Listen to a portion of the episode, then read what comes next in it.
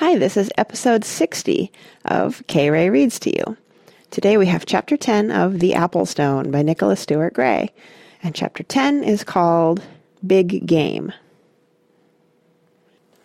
We stood in a row in the orchard and looked at the elephant. It was not so very large, as elephants go, but it was large enough. As big as a dray horse, only bulkier, and it was green. It looked back at us with tiny crinkled eyes and swished its little tail. Where's the other? it said, in a voice like a snore. Where's the other what? said Joe. The other me. There was a pause. Do you know what it's talking about, Douglas? I asked. No, why should I?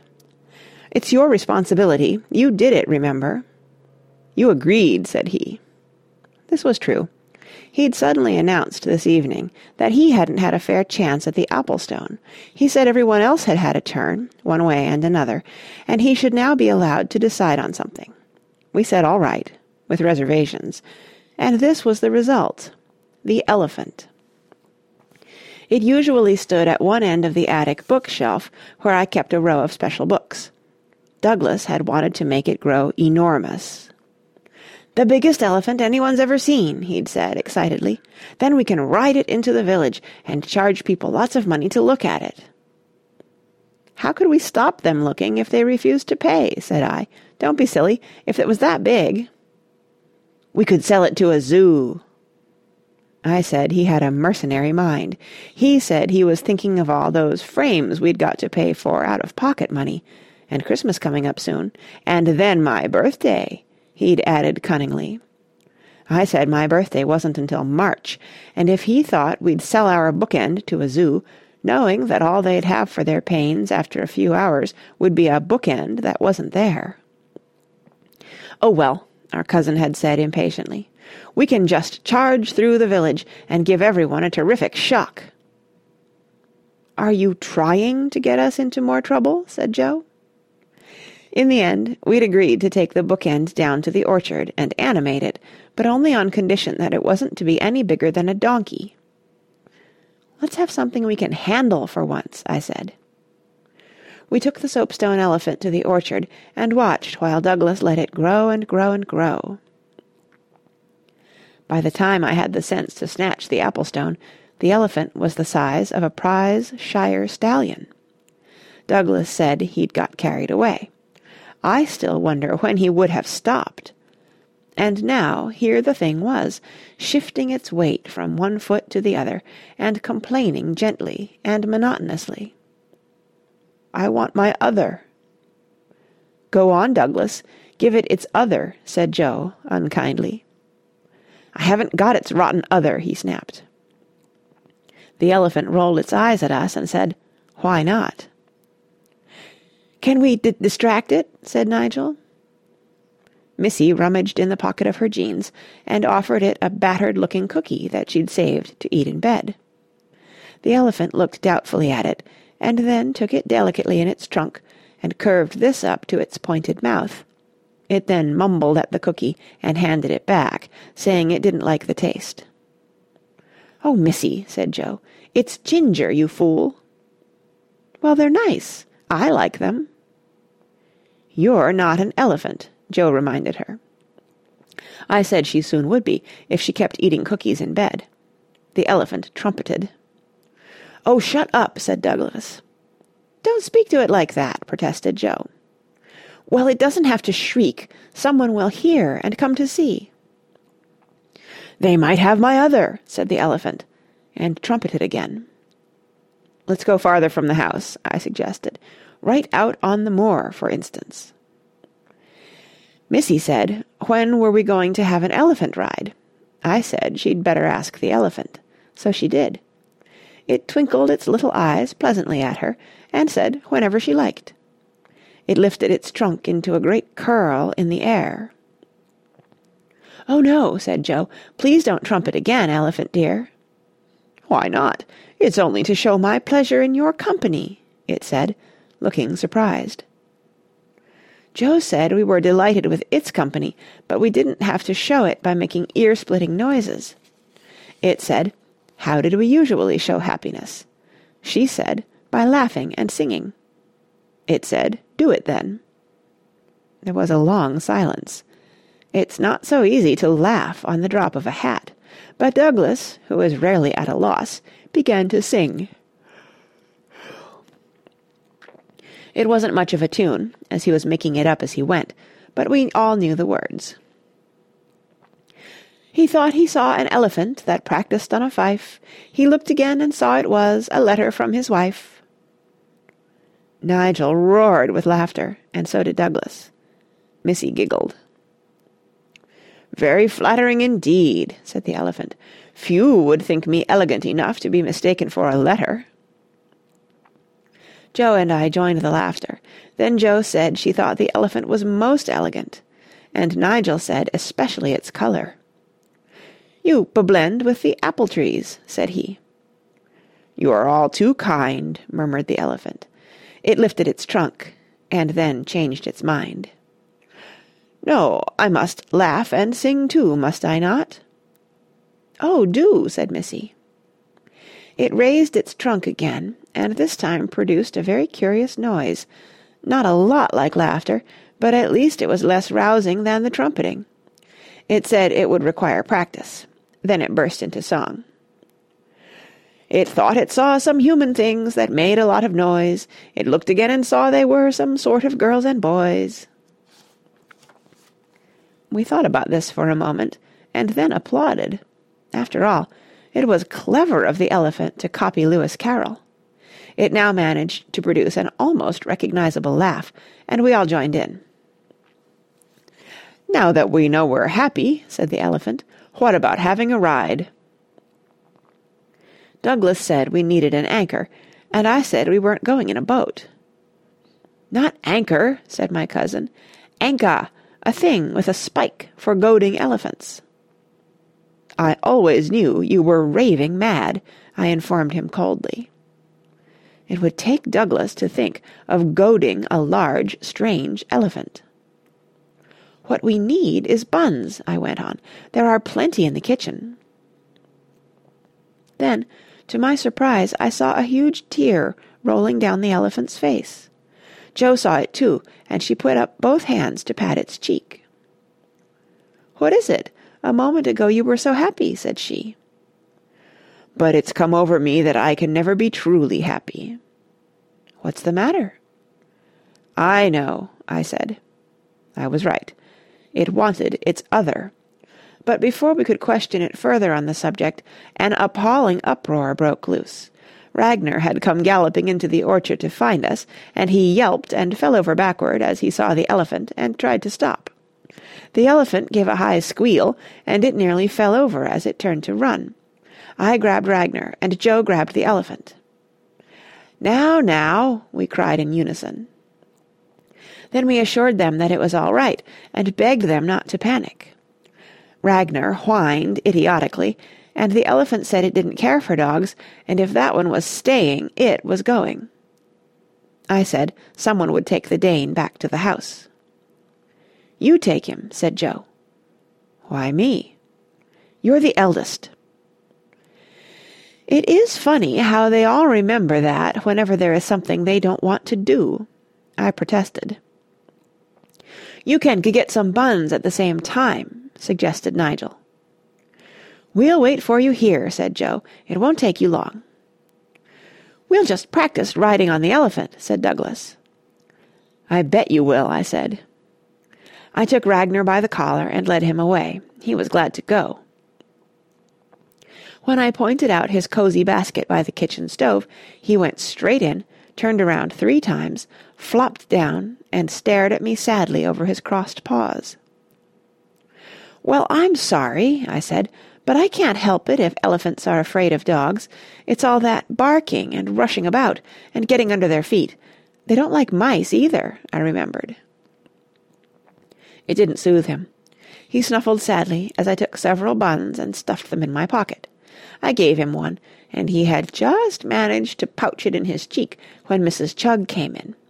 She said she'd set a cold meal on the table, and we were to come and get it when we were ready. Make some cocoa, said she. I'm away a bit early tonight. It's a long film. I thanked her, hoped she'd enjoy it, and went off back to my family.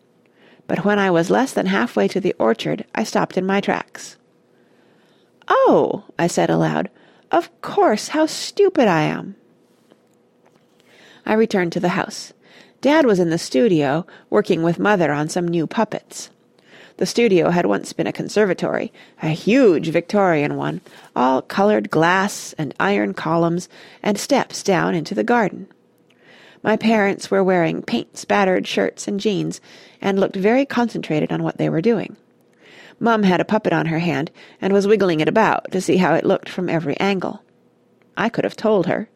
It looked revolting, but I said nothing. I didn't care to hurt her feelings.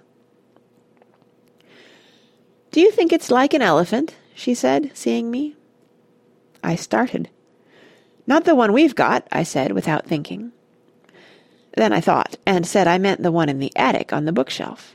Mum said her puppet wasn't meant to look like a book end. It was meant, said she, to look like a real jungle circus elephant.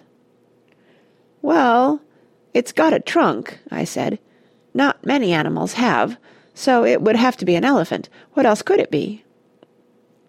She said flattery would get me nowhere. What I came to ask, I said, changing the subject, is where's the other book end? "What other?" mumbled Dad through paint brushes in his mouth. He also had one in each hand, and seemed to be painting some scenery that looked a lot like seaweed, but when I looked closer it was more like writhing green worms. I asked Dad about this, and he said coldly that it was meant to be a woodland glade. "Darling Jeremy," said Mother, "it's not truly artistic to carry realism to extremes. One should convey, not insist. A work of art is never merely an exact copy of its subject." "Then that's a good one," I said. Dad grinned lopsidedly around the brushes, and mumbled something about critics. "And what about the book end?" I said, reverting to my own subject. They'd forgotten what I was talking about. I reminded them. "There must be two," I said. "There always are. One for each end of the books. You understand?" They said they understood. "Well, we've only got one in the orchard, the attic, and we'd like the other as well. The books keep falling down, and the one we've got is missing the other." Dad outlined a blue leaf with purple paint, and Mum wiggled her hand to make her puppet bow. They said I was getting a bit whimsical, wasn't I? I said I got my imagination from my ancestors. They both began to laugh, and Dad nearly swallowed a brush. "About this book end," I pursued. "If you mean those green things," said Mother, "those ghastly elephants that Auntie Johnnie gave us for a wedding present." "Probably," I said. "Well, surely one got broken, and you have the other." "No," said Dad. I don't know what happened to one of them, but the other's over there, propping the door open." I looked. The door into the dining room was being held ajar by a green soapstone elephant. "That's it!" I yelled. "Don't, dear," said Mother, flinching. "That's it," I whispered. "Look, if you want it, have it," said Dad. "But you must find us something else to take its place. The door bumps and bangs if it's left to itself." I looked quickly all around the studio. I suggested the wooden box in the corner, if it was laid on its side, but they said it was the puppet's wardrobe and mustn't be disturbed. I found a block of wood, and Dad said it was going to be some new cross-pieces for the scenery. I said, couldn't it be a doorstop till it became cross-pieces? He said it couldn't. Then I suppose I began to look a bit wild, for they suddenly got helpful. "Oh, we'll find something," said Mother. "That book," said Dad, indicating one on a side table. "If it holds the door, it'll do splendidly, and then you can take your precious book end, since you're so struck on the thing." The book was heavy enough to hold the door. I grabbed up the green elephant, and thanked my parents, and made for the garden steps. "Just a moment," said Mum, suddenly. "Let me see that, dear. I'm daft, you know. I've been wondering about this puppet, and there's a model under my nose the whole time. You can have it to-morrow, Jeremy, when I've done making this creature." "Oh, Mother," I said reproachfully, "you don't want it to look like a book-end, and besides, it's not artistic to carry realism too far." My parents looked at me. Then Dad told me to buzz off, and Mum said take my book-end with me. I heard them laughing as I buzzed. Only silence was coming from the orchard when I got near it, which worried me. And I was more worried still to get there and discover the reason. The others had gone. So had the elephant. Where? Why? We'd meant to take it out on the moor. Had they done so? The creature had been a bit excited when I left, because of Ragnar. I had heard that elephants did run amuck sometimes. Could an animated book-end go must?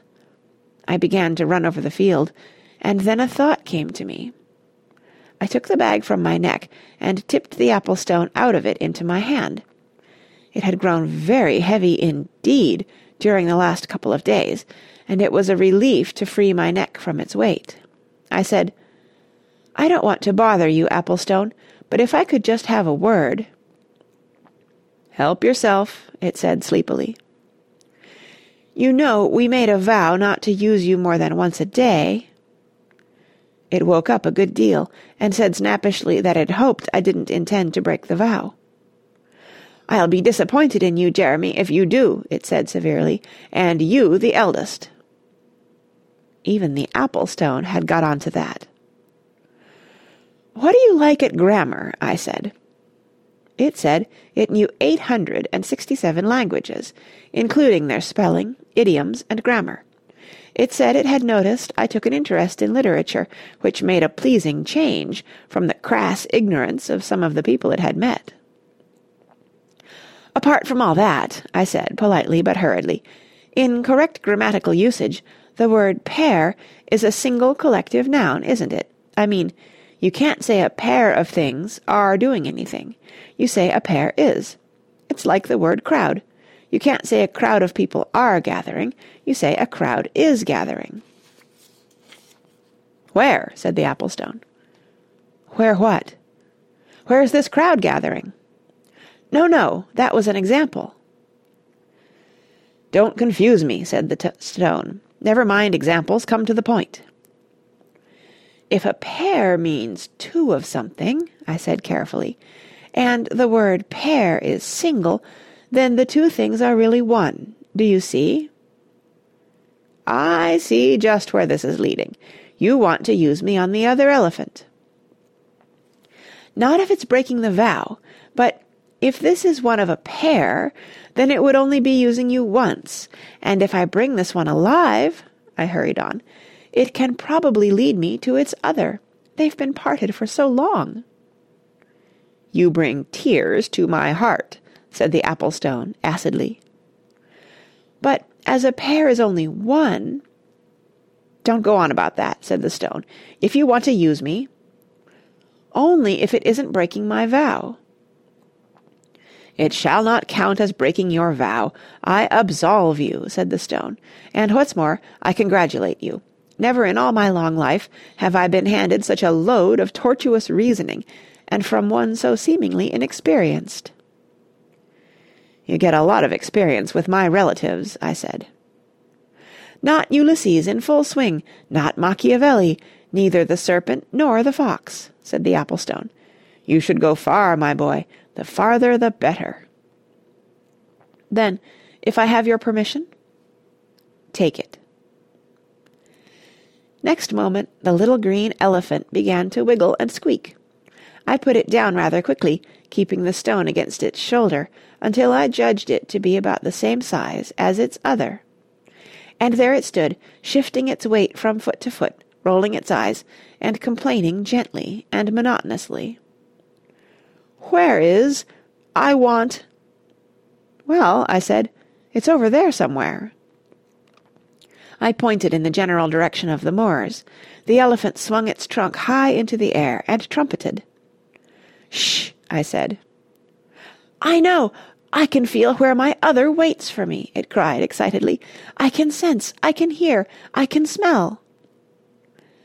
I had replaced the stone around my neck and clambered onto the branch of a tree, and now I got down onto the creature's wide and sloping shoulder. I sat there and balanced myself carefully. Find it, then, I cried. Yes, oh yes, yes, I'm coming, my other, screamed the elephant. It set off at a lumbering gallop across the meadow. It was very exciting, if you like that sort of thing. We managed to get up a fairly rattling pace, and it wasn't so easy to hold on, but somehow I did. Much later, my relatives told me how they'd been taking turns riding their green elephant in the orchard. All was placid. And Missy had suddenly said she was Mowgli, and ordered the elephant to run. Being good-natured and obliging, it did so. It ran all the way to the moor, with the rest racing in pursuit. It only stopped when Missy got enough breath back to yell at it to do so. Then the others said they thought I'd know where to find them, that I would be sure to think they'd come to this flat bit of moor where the primroses grew so well in spring. I don't know why they thought I'd think they thought this. In my opinion, they'd just forgotten all about me. And then, they said, all of a sudden, the elephant stopped in its tracks. It trumpeted. It screamed that it could feel its other waiting for it somewhere. It said it could sense. It could hear. It could smell and it had started off in the direction of the house at a gallop. I'm happy to say it was Douglas who fell off as it got into top gear. I'm happy to say that I managed to jump off just in time. I'm happy to say that I saw the meeting of the elephants. While they were picking themselves up, I told them that at least they'd now come together, well and truly. They trumpeted in unison. Shh, I said. They patted each other with their trunks, and chortled and giggled until my family came panting up to join us. They said they were shocked to find I'd used the stone again and broken my vow. I explained. Then I said I was shocked to find they'd just calmly gone off without me. They tried to explain. Then we all simmered down, mostly because the pair of elephants was so happy that we just had to join that happiness. It was one of the nicest evenings of my life. We rode the elephants all around the orchard and the fields and the paddock. It was a lovely feeling, padding through the dark of the evening, with a friendly elephant chatting to you as you rode. And they did tricks for us, like waltzing together and standing on their heads. They lifted us into the air in their trunks. They let us stand on their shoulders and pretend to be Hannibal, though I shouldn't think he stood all the way over the Alps. It was a wonderful evening. The big creatures were so friendly and so gentle and so very, very happy. And they laughed a lot and sang curious little songs to one another. When we had to go at last, we left them in the orchard, one on each side of the biggest apple tree, just touching it with their curled-up trunks. They said they would like to stay like this until we slept, and returned them to their being and I promised to see that they didn't get parted again. As we went through the gate into the garden, I looked back. The elephants stood huge and green and shining in the first of the moonlight, looking exactly like a pair of bookends. And that's the end of chapter 10. I'll see you next time.